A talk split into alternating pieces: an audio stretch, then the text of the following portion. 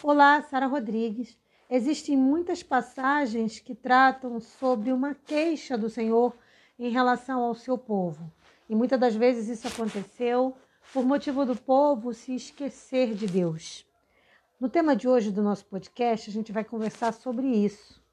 E pode ser uma referência para os momentos atuais que estamos atravessando. Todo cuidado com a vida religiosa é pouco. Vem comigo.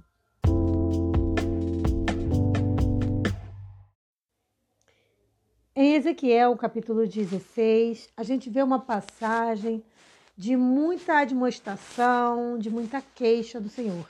É uma passagem triste, porque, por exemplo, no versículo 37 diz assim: Portanto, eis que ajuntarei a todos os teus amantes, com os quais te deleitaste, como também a todos os que amaste, a todos os que amaste, com todos os que odiaste, e ajuntá-los-ei contra ti em redor, e descobrirei a tua nudez diante deles, para que vejam toda a tua nudez.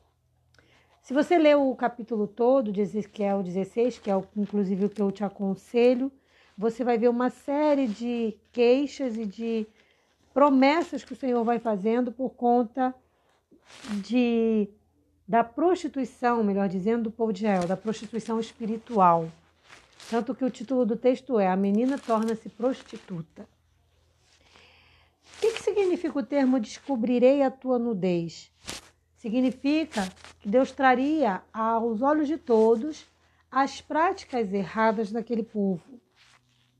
E os seus próprios amantes, que aí simbolizam as nações e as, as organizações e as pessoas com quem a igreja, né, aquele povo se aliou, seriam seus próprios traidores. Várias nações com quem os judeus fizeram aliança, buscando ali proteção, foram, na verdade, é, foram pessoas que traíram a confiança de Israel. Por exemplo, o exército da Babilônia que foi quem destruiu Jerusalém, no passado eles tiveram uma estreita amizade com Judá. Então você veja, muitas vezes as pessoas que se aproximam da gente quando a gente não vigia podem ser os nossos inimigos amanhã. E, e é isso até mais complicado e mais grave porque são pessoas que descobrem a nossa fraqueza, porque estão ali, estão convivendo, então, quanto mais uma pessoa cai em pecado, mais ela se lambuza, mais ela se envolve com quem não deveria.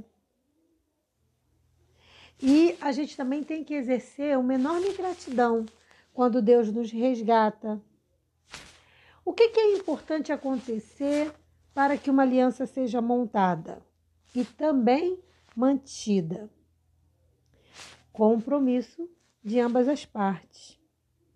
Se uma das partes não honra o compromisso da aliança, então a aliança é desfeita. Eu vou usar o exemplo do casamento. O casamento, eu, graças a Deus, sou casada e graças a Deus com um homem que tem o compromisso do casamento comigo, assim como eu tenho com ele. Quando uma das duas partes não cumpre, então o casamento acabou.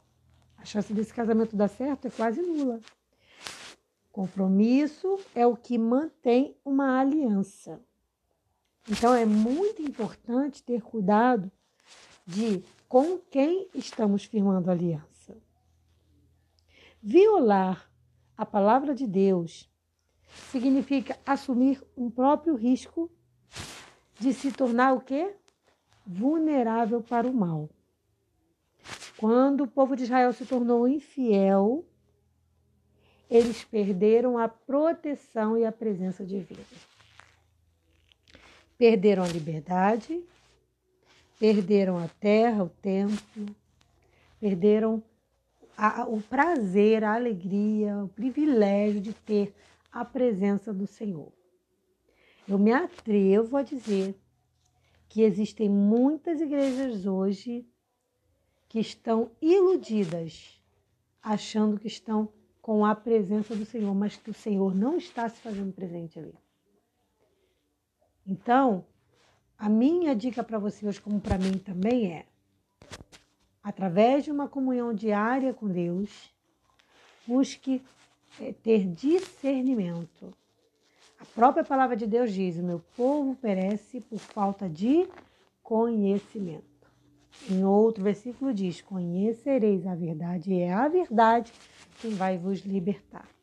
O que a gente está vendo hoje aí é a igreja se, é, se, por, é, se prostituindo, é a igreja se poluindo, é a igreja se, é, é, se infiltrando em áreas que ela não deveria e exaltando ao, ao que ou a quem não deveria.